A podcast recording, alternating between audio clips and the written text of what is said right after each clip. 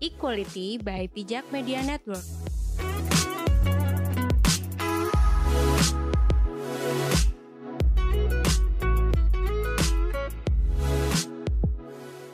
Halo, kembali lagi bersama podcast Equality edisi ke lima ya? Lima apa enam ya? Udahlah pokoknya di enam enam kayak eh Enam kan? enam enam Oke, nah kali ini kita bahasannya agak-agak ekstrim juga sih ya, karena kita ya? ngomongin pelecehan seksual di transportasi umum. wow Nah. ini aku harus hati-hati nih ngomong ini Nah, karena biar berimbang ya, maka bintang tamu kali ini adalah seorang laki-laki bernama siapa namanya? nggak berimbang nih maksudnya apa nih maksudnya Biar- menuduh aku sebagai pelaku Enggak, bukan gitu. Berimbang itu supaya ada sudut pandang antara laki-laki dan oh perempuan. kirain menuduh Enggak dong, situ GR banget dah. Gitu. Nah, ini aku mau ngomongin sedikit soal uh, polemik transportasi umum ya. Yang pertama itu transportasi publik itu memang masih sulit ditemui. Dan kalau ditemui ya paling di kota-kota besar. Tapi kalau Jogja kayaknya nggak ada sih sekarang transportasi umum. harus punya motor di Jogja Iya, susah mau ke mana-mana gitu. Nah, cuma sayangnya transportasi umum yang tersedia itu masih jauh dari kata aman dan nyaman, terutama buat perempuan. Kenapa gitu ya?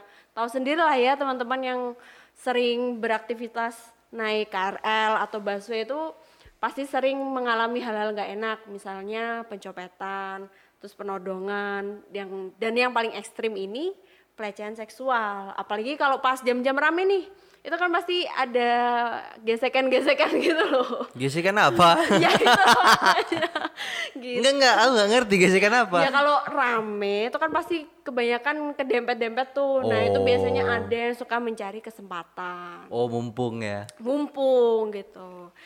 Nah, pemerintah itu juga sebenarnya bukan menutup mata ya soal kejadian-kejadian gak enak kayak gini. Nah, makanya salah satu upayanya itu adalah menyediakan eh, ruang khusus atau gerbang khusus untuk perempuan hmm. gitu. Tapi apakah menurut kamu nih kebijakan pemerintah ini sudah tepat sasaran atau gimana? Atau sudah bisa meminimalisir pelecehan seksual? Maksudnya yang misah tadi misalnya Iya. ger- gerbongnya dipisah Iya gerbong perempuan, terus nanti di kalau misalnya di Transjakarta itu kan ada space khusus buat eh, perempuan kayak gitu.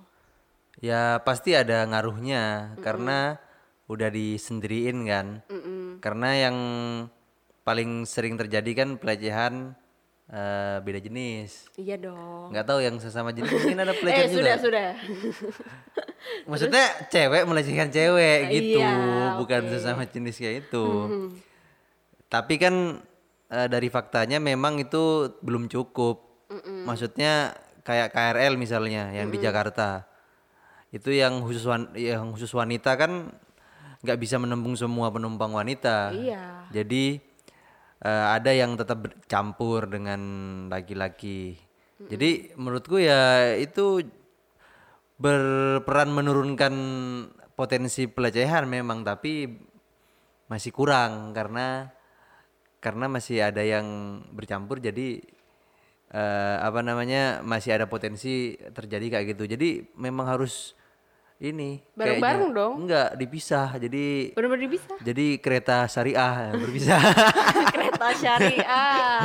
Terus ntar ini kayak penjaga keretanya tuh Apa? juga syariah gitu. iya, itu memang nilai-nilai agama itu perlu diterapkan kepada transportasi publik. Itu mencegah hal-hal yang bertentangan dengan, dengan agama. Salah satunya adalah pelecehan seksual. Oke. Tapi di sini eh gimana ya kalau kita melihat fenomena gerbong khusus perempuan, ruang khusus wanita di dalam Transjakarta gitu sebenarnya secara tidak langsung menunjukkan bahwa posisi perempuan itu memang lemah. Karena masih rentan kan Iya. terjadi pelecehan seksual dan eh pemerintah itu juga membenarkan ini loh bener adanya pelecehan seksual tapi usahaku tuh cuman bisa segini doang. Oh, maksudmu apa ya? Jadi pemisahan ini itu mempertegas bahwa memang potensinya besar. Iya. Tapi eh, usaha untuk menurunkan potensi artinya menyadarkan masyarakatnya itu belum ada mungkin ya. Mm-mm. Jadi langkahnya di hilirnya ya, di hilirnya dipisah, tapi di hulunya artinya mindset dari manusia-manusia ini diperbaiki itu kurang mungkin ya Iya, usahanya. Emang nggak kelihatan sih usahanya. Apa sih? Nggak ada ya? Ya kalau sepanjang aku pernah naik Transjakarta ya, memang Hmm. aku lebih sering eh, naik di apa berdiri di ruang khusus perempuan. Dan itu penjaganya memang di dekat pintu situ. Jadi kalau ada laki-laki yang mepet-mepet nih, itu pasti akan ditegur. Oh gitu. Mm-mm, itu di Transjakarta ya. Tapi Ditegurnya gimana? Ditegurnya gimana? Eh, Pak Pak ke belakang sebentar. Oh. Apa bukan ke belakang sebentar, tapi Pak Pak ke belakang aja masih penuh apa Oh. yang di depan udah penuh kayak gitu. Hmm. Nah, tapi kalau di KRL aku nggak tahu kalau misalnya lihat di beberapa tweet yang pernah viral di Twitter itu bahkan petugasnya itu nggak negur sama sekali, diem-diem baik. Mungkin karena saking penuhnya kali ya. Iya bisa jadi. Hmm. Karena kalau udah penuh itu susah juga itu. itu saling nempel itu bang gimana? Kayak sarden. Nanti enggak, maksudnya udah nempel nih. Kirain di, dikira itu eh, pelecehan karena menyentuh kan. Hmm. Tapi ya gimana nggak ada ruang lagi. Agak itu gimana coba ya. gitu coba. Itu Gimana, coba gimana? gimana itu sebagai sebagai misalnya pengelola KRL misalnya. Mm-mm. Kan banyak protes tentang pelecehan seksual. Iya. Nah tapi kalau udah kayak gitu gimana enaknya tuh? Karena apalagi sore-sore itu misalnya di Tanah Abang itu kan penuh banget sampai berdiri berdiri doang kereta jalan nggak pegangan tuh nggak jatuh karena emang saking nempelnya. Nah itu gimana itu? Ya berarti perbanyak armadanya dong. Oh gitu ya. Lah iya, jadi tiap misalnya nih lima menit sekali muncul gitu, itu kan akan meminimalisir overload gitu loh terjadi di dalam suatu gerbong. Nah tapi sih emang setidaknya kalau transportasi publik kayak KRL, Trans Jogja itu kan ada petugasnya ya. Memang petugasnya ini kadang-kadang bukan kadang-kadang juga sering kayaknya ya kalau lihat di medsos itu sering-sering nggak paham tentang, tentang Iya. pelecehan seksual kan. Tapi setidaknya eh, petugas-petugasnya ini bisa dilatih atau diberi pemahaman bisa. Jadi eh, personelnya udah ada. Nah, yang sebenarnya sangat rawan itu kan kayak transportasi online gitu-gitu. Itu Oh kan iya, bener itu kan yang le- yang lebih rawan karena karena apa ya nggak ada petugas pengamanannya. Terus itu juga yang misalnya kayak apa ya pengemudinya itu kan sama perusahaan apa ya peru- Penyedia. penye- penyedianya kayak Gojek Grabnya itu sebenarnya itu kan bukan karyawannya gitu loh. Iya. Itu disebutnya mitra. Jadi para pengemudi-pengemudi ini disebutnya mitra dari perusahaan aplikasi. Jadi ketika si pengemudi ini melakukan pelecehan seksual misalnya, Mm-mm. itu kan susah dituntutnya kepada perusahaan aplikasi. Jadi suruh bertanggung jawab kan susah meskipun ya bisa memang mereka kemudian melakukan pemutusan hubungan. Tapi di situ yang perlu dipahami itu kan sebenarnya mitra gitu loh. Jadi Iya. bisa jadi ini ya disalahkan berarti mitranya ini yang nggak bener bukan salahnya aplikasi. Nah itu kan repotnya di situ. Jadi emang kalau transportasi umum tuh dilematis banget ya, karena nggak ada yang eh, kasarnya tuh kayak ngebakingin gitu loh. Apa yang online ini? Yang iya, yang online. Oh iya. Itu kan misal kan dia kan bukan karyawan tuh, otomatis nggak ada sangkut pautnya dong dengan perusahaan. Iya. Ya gitu. Itu kan disebutnya mitra. Iya. Mitra kan berarti setara gitu. Heeh. Hmm. Nah, aku juga pernah baca eh, thread di Twitter kalau ternyata eh, misalnya GrabCar atau GoCar itu memang lebih rawan terjadinya pelecehan seksual. Makanya karena itu aku jadi insecure, aku nggak mau lagi naik GoCar atau GrabCar sendirian. Seriusan? Seriusan. Karena tuh beneran ceritanya tuh bener-bener serem gitu loh. Jadi eh, ada mbak-mbak itu dia pesan Grab uh, GrabCar atau GoCar aku lupa. Nah, dia tuh mau pulang dari kantor. Eh terus tiba-tiba dia ngerasa di belakang apa di kursi belakang di jok belakang itu ada orang. Oh ngumpet orangnya. Iya, itu kan jadi serem gitu ya. Makanya aku lebih milih naik motor aja lah daripada Itu pelecehan seksual apa mau nyulik gitu? Nah, itu kan itu ya kayak di sinetron-sinetron. iya, tapi kan seharusnya dari pihak penyedia layanan transportasi online ini juga harus paham dong kalau mitranya ini juga perlu diedukasi dan bagaimana cara mereka menyeleksi supaya yang jadi mitra itu benar-benar terpercaya lah. Iya, memang bisa gitu sih. Tapi tetap harus diakui tidak kuat karena hubungannya tuh udah beda. Kalau transportasi umum misalnya Trans Jogja itu udah jelas eh, operator sama supir sama penyedianya itu satu satu lembaga. Iya. Cuman kalau yang online online ini, yang online online ini, yang online online ini, eh apa ya? Itu kayak bukan apa ya? Ya mitra gitu loh. Jadi satu sama eh, pengemudi sama penyedia aplikasi itu sesuatu yang lembaga yang terpisah gitu loh. Iya. Jadi susah mengontrolnya. Nah terus solusinya apa dong? Solusinya adalah, nah, Gimana gimana? Kalau cuman kritik doang itu nggak guna, harus ada solusi. ya ini yang apa namanya seorang visioner harus, harus melihat ini gitu. Iya gimana gimana? Jadi inilah adalah kesempatan bagi pemerintah gitu kan untuk apa ya kembali mengakuisisi transportasi umum. Karena dulu kan kemunculan kayak Gojek, GrabCar itu kan saing apa menjadi saingan berat transportasi umumnya pemerintah kan karena lebih murah ya kan lebih Nggak lebih murah mudah. juga sih. Dulu maksudnya. Iya. Pas pas awal-awal muncul. Lebih murah, terus lebih gampang, lebih simpel. Nah, tapi hari ini ketika banyak masyarakat yang sudah mulai apa ya mengeluh yang online-online ini kurang aman, terus apalagi sekarang tarifnya naik. Nah, ini adalah kesempatan bagi pemerintah untuk apa ya kembali eh, me- iya memperbaiki transportasi umumnya. Karena ini memang memang tanggung jawab dari pemerintahnya untuk menyediakan transportasi umum kepada eh, masyarakat. Dan waktu itu aku juga pernah nulis tuh pas awal-awal online online ini mulai berkembang. Ak- intinya di tulisanku itu adalah ya kita boleh berbahagia dengan adanya online online ini transportasi online ini karena memang mempermudah dan terkadang lebih murah karena ada promo. Tapi kita jangan lupa bahwa kita itu punya hak eh, punya hak disediakan transportasi umum oleh pemerintah melalui ya pajak-pajak kita gitu Iya. kan. Jadi jangan sampai lupa bahwa kita punya hak eh, mendapatkan layanan kayak kereta api dalam kota, terus bus, ya gitu-gitu. Iya sih. Ini ujung-ujungnya kritik pemerintah ya, Ya Pak. bukan, justru ini adalah memberikan saran kepada pemerintah bahwa inilah saatnya. Karena transportasi online lagi mahal, terus banyak yang khawatir. Nah inilah saatnya untuk kembali mengampanyekan. Iya, apalagi kalau pakai transportasi online itu data pengguna itu tidak Nah, dijamin apalagi 100% itu. ya. Nah, itu aduh juga dilematis karena kita nih butuh transportasi tapi adanya tuh yang online. Nah itu mau karena apa ya? Misalnya di Jogja itu ya, Hmm. pengen eh, apa ya? Ini udah mahal transportasi Iya. online, udah lebih mahal, terus eh, keamanan kurang terjaga. Mm-mm. Tapi yang ada cuma itu. Nah, gimana itu? Ya kali jalan kaki ya. Eh, misalnya kayak eh misalnya orang nih rumahnya di Pakem.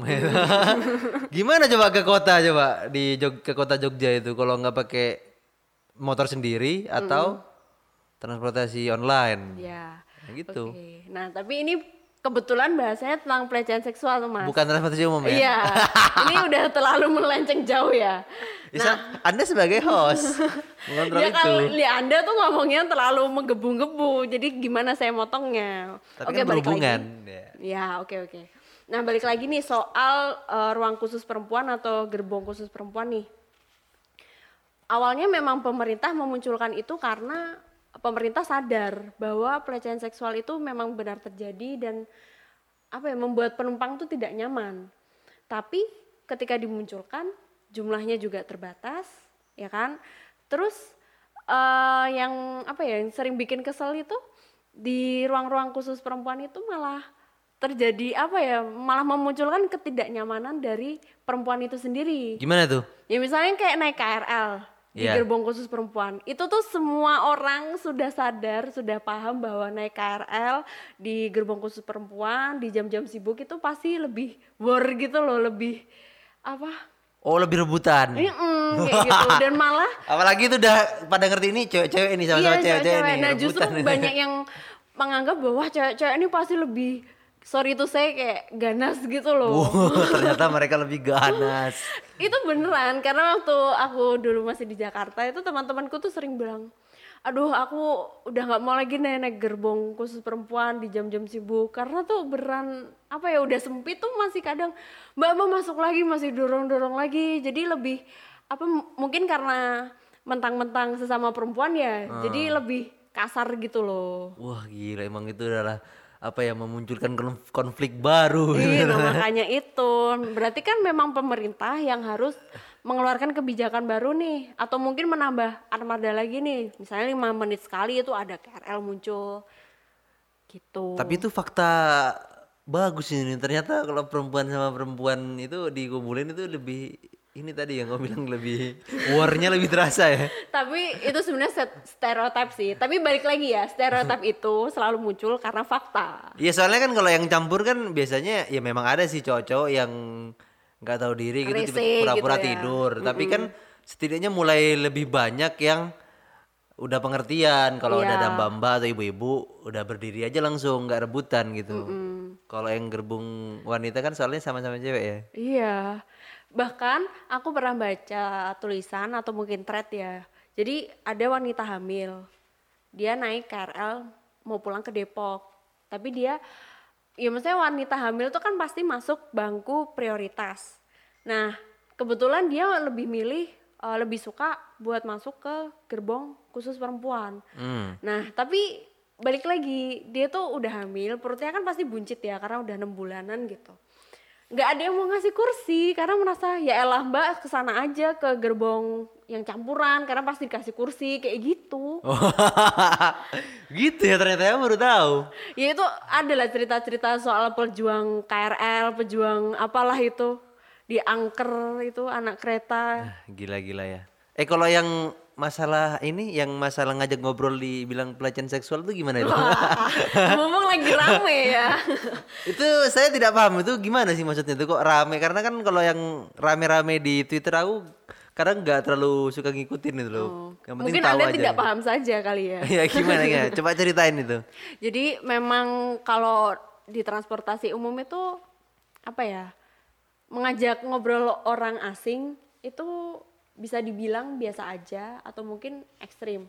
Biasa aja karena misalnya dia pengen nanya. Dulu aku juga sering ditanyain kayak, "Mbak, kalau mau ke misalnya ke mana ya?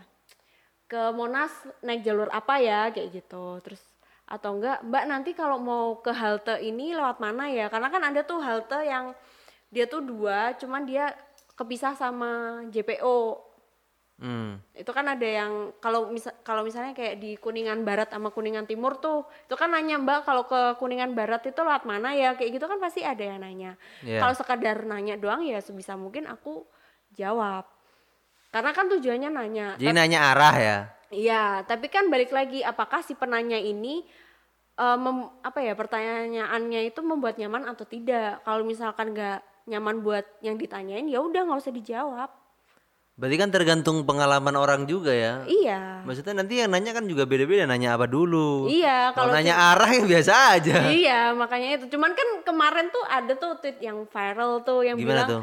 kalau ya siapa pun yang siapa pun orang asing yang nanya itu pelecehan seksual, nggak bisa kayak gitu dong. Enggak, tapi argumennya dia kenapa itu kok bisa jadi dibilang itu pelecehan seksual? Karena dia eh, menggeneralisasi bahwa orang asing yang misalnya nanya, eh, bukan nanya sih, mengajak ngobrol, entah apa pun motifnya itu adalah pelecehan seksual. Padahal kan nggak mesti obrolan itu menjurus ke hal-hal yang berbau pelecehan. Misalnya ya kayak nanya arah tadi, Hmm. atau mungkin nanya, em, misalnya apa ya kayak Mbak ini cara top upnya gimana? Karena ada loh yang nggak tahu cara top up imami gitu. Jadi kalau kayak bapak-bapak gak, gak ngerti lah. Iya, nah tapi kan yang jadi masalah itu mungkin ketika udah di transportasi umum nih, misalnya duduk, duduk nih sebelahmu bapak-bapak nanya yang hal-hal pribadi lah, misalnya kuliah di mana, kerja di mana, rumahnya di mana, kosnya di mana, bla segala macam. Nah itu kamu berhak untuk berkata tegas kalau kamu nggak suka, kalau misalnya kamu nggak nyaman ditanyain kayak gitu gitu loh. Oh. Jadi balik lagi, jadi eh, baik yang ditanyain itu juga harus bersikap tegas jangan cuman ngerasa diem-diem baik terus tiba-tiba bilang wah ini pelecehan ya. Kalau nggak nyaman dia tinggal bilang gitu. Nah gimana kalau dia nggak bisa bilang? Kan ada banyak yang bilang tuh kalau cewek ini ada beberapa orang yang tidak berani bilang gitu loh. Orang nih nanyanya atau ngajak ngobrolnya udah nggak nyaman, tapi si orang yang diajak ngobrol ini nggak berani untuk mengungkapkan bahwa dia tuh nggak nyaman. Itu gimana itu? Nah itu balik lagi eh, tugasnya eh, si penyedia layanan transportasi tuh misalnya Transjakarta kan ada apa tuh namanya petugas on board ya namanya yang jaga-jaga di pintu itu yang manggil-manggil itulah. Nah emang petugas ini yang harus peka sama lingkungan di dalam bisnya gitu loh misalnya. Jadi kalau misalnya ada yang kelihatan gerak-geriknya mencurigakan lah dia yang negur gitu. Jadi memang harus harus ada timbal balik gitu loh antara Tapi penumpang dengan penyedia Susah juga kalau misalnya gerak-gerik mencurigakan ternyata dia kebelet gimana? Ya tapi kan bisa Apa? gitu. Oh Maksudnya ditegur, kenapa pak gitu ya? iya. Soalnya tuh aku pernah naik busway. Jadi eh, ada mbak-mbak tuh kayak kelihatannya tuh hamil gitu loh. Terus ditanya, "Mbaknya hamil?" kayak gitu. Oh, terus itu dibilang pelecehan nggak? Nanya Ya hamil enggak, karena itu berhubungan dengan Anda melecehkan yang kan di dalam kandungan saya. bukan itu dia menanyakan supaya di memastikan bahwa yang hamil ini tuh baik-baik aja dan kalau misalnya Oh. capek ya dia nanti dikasih kursi prioritas gitu loh. Nah itu kan malah baik, bukan berarti pelecehan. Lah iya, berarti kan balik lagi dong. Tergantung apakah kamu nyaman ditanya atau enggak. Kalau misalnya nggak nyaman ya memang Tapi- mau nggak mau speak up. Nah tapi aku memang kalau melihat tuh anak apa ya manusia-manusia zaman sekarang itu memang mulai bergerak ke arah sana gitu. Jadi arah sana tuh gimana eh, maksudnya? lebih ke apa ya namanya ya itu istilahnya apa ya individualisme mungkin jadi kayak dia tuh pengen punya ruang-ruang privat yang sangat yang sangat sering yang sangat apa ya di mana-mana dia pengen punya ruang-ruang private gitu misalnya Oke. kayak di kafe dia tidak ingin diganggu terus di termasuk di transportasi umum gitu-gitu mungkin memang lama-lama ke arah sana mungkin ya Karena udah apa ya? Mung- apa ya namanya? Karena itu aku melihatnya itu semakin tren gitu loh. Kalau kamu melihatnya gimana? Orang-orang yang pengennya itu di mana-mana itu tidak berinteraksi, pengennya kayak eh punya ruang-ruang sendiri gitu loh. Meskipun itu di ruang publik misalnya kayak transportasi umum. Kalau ini aku ngomongnya based on di mana ya? Tergantung di mana dulu. Oh, daerahnya. Mm-mm, kalau misalnya waktu di Jakarta, ya orang-orang pasti bakal lebih pengen menyendiri gitu loh. Kayak Karena? aku sendiri, misalnya naik transportasi umum, itu pasti aku selalu pakai tameng, pakai masker. Karena beneran aku, ya aku nggak pengen diajakin ngobrol, aku nggak pengen diganggu gitu loh. Dan orang-orang yang di dalam busway itu juga mereka sibuk sendiri-sendiri. Kalaupun ngobrol itu pasti mereka naiknya bareng atau memang teman kantor yang pengen pulang bareng segala macem. Tapi bisa jadi itu bukan karena pengen menyendiri tapi memang capek ya. Iya iya sih. Tapi memang beberapa memang apa ya nggak suka kalau istilahnya diganggu dengan diajak ngobrol gitu. Termasuk aku juga. Dan aku menamai diriku sendiri dengan memakai masker. Nah mungkin bakal lebih tepat kalau dibilangnya itu jangan mengganggu orang lain di transportasi umum misalnya. Masa orang tidak suka diganggu. Jadi bukan berarti pelecehan seksual. Kalau pelecehan Iya. seksual itu kan kayak jahat Ekstrim banget, banget ya. Ekstrim banget itu udah melecehkan ya. Kayak yang nanya hamil tadi wah melecehkan dong ini. Itu kan sebenarnya apa ya? Memang tugasnya dia untuk memastikan bahwa kursi prioritas itu memang diprioritaskan untuk orang-orang hamil, orang-orang tua, anak-anak gitu. Kan masih ada dong yang pura-pura ngantuk kalau misalnya diminta kursi. kan banyak. Tapi ini kalau transportasi yang kayak Transjakarta, KRL, Trans Jogja itu kan jarak pendek ya. Sebenarnya Iya. yang lebih rawan lagi tuh kalau jarak jauh. Iya itu naik kereta sumpah. Kereta dan bis. Wah kalau bis tuh aku juga punya pengalaman buruk. Kereta juga, astaga. Emang gimana itu? Gimana itu? Jadi waktu aku ke Jakarta itu aku pernah nggak dapet tiket kereta jadi akhirnya aku naik bis dan pesannya tuh memang dadakan karena udah pada habis nah kok ya bisa bisanya di dalam satu bis itu yang perempuan itu cuma bisa dihitung jari kalau nggak salah tiga atau empat orang gitu termasuk aku. Dan sebelahku tuh mas-mas ya meskipun dia tidak melakukan apa pun dia tidak mengajak aku ngobrol dia tidak melakukan interaksi apa pun denganku. Tapi tetap aja menurutku itu nggak nggak terlalu nyaman.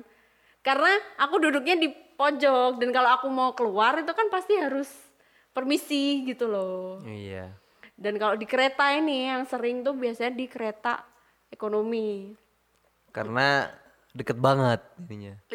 Li- literally deket banget gitu loh. Nah, aku pernah naik sebuah kereta ekonomi yang ternyata sebelahku itu adalah mas-mas. Memang kita tidak apa ya, tidak melakukan interaksi apa pun ya, ngobrol pun tidak, lihat-lihatan juga enggak. Aku mah juga bodoh amat karena aku udah ngantuk karena waktu itu naik kereta malam. Nah, tapi yang menyebalkan ini tuh mas-masnya tuh duduknya tuh kayak sultan gitu loh. Maksudnya gimana tuh? Dia tuh duduk ngangkang. duduk seorang sultan tuh gimana tuh? kayak raja gitu loh dia tuh duduknya ngangkang dan udah tahu kan kalau kursi di ekonomi tuh bener-bener sempit mana di depannya tuh juga ada orang jadi kita mau lurusin kaki juga nggak bisa Oh, berarti raja tuh ngangkang ya. ya, coba lihat aja fotonya Sri Sultan itu berarti aku mau belajar ngangkang biar jadi raja. eh, ini tolong jangan dianggap negatif ya istilah ngangkang maksudnya tuh lebar gitu loh duduknya Oh. Nah itu kan mengganggu ya. Sementara aku mau negur, mau negur tapi dia tuh udah sibuk sama dunianya ya dia mainan game lah itu sambil headsetan. Nah kalau aku negur kan berarti aku kayak memulai sebuah interaksi gitu loh dan aku tuh memang nggak mau memulai takutnya nanti keterusan. Atau kamu ngangkang juga biar Enggak biar dong, eh ini. aku tuh udah mepet-mepet ke tem eh, tembok. Maksudnya biar jendela. dia ini apa terdesak juga kan. Enggak, Jadi adu lutut gitu. Enggak lah, susah karena di depanku tuh ibu-ibu yang kebetulan banyak bawa banyak barang. Gitu. Nah, akhirnya aku mencoba lapor ke kondektur lewat Twitter. Karena kalau aku lewat nomor-nomor HP yang biasanya ada di gerbong itu nggak kelihatan kebetulan karena aku jauh gitu. Akhirnya beneran disamperin sama kondekturnya dan ditegur. Oh Serius, gitu. Serius. Terus masnya ngomong sama kamu nggak? Enggak.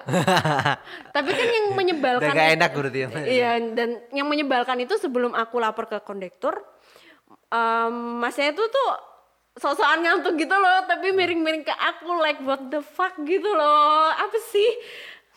Lo tuh bukan siapa-siapa gue gitu.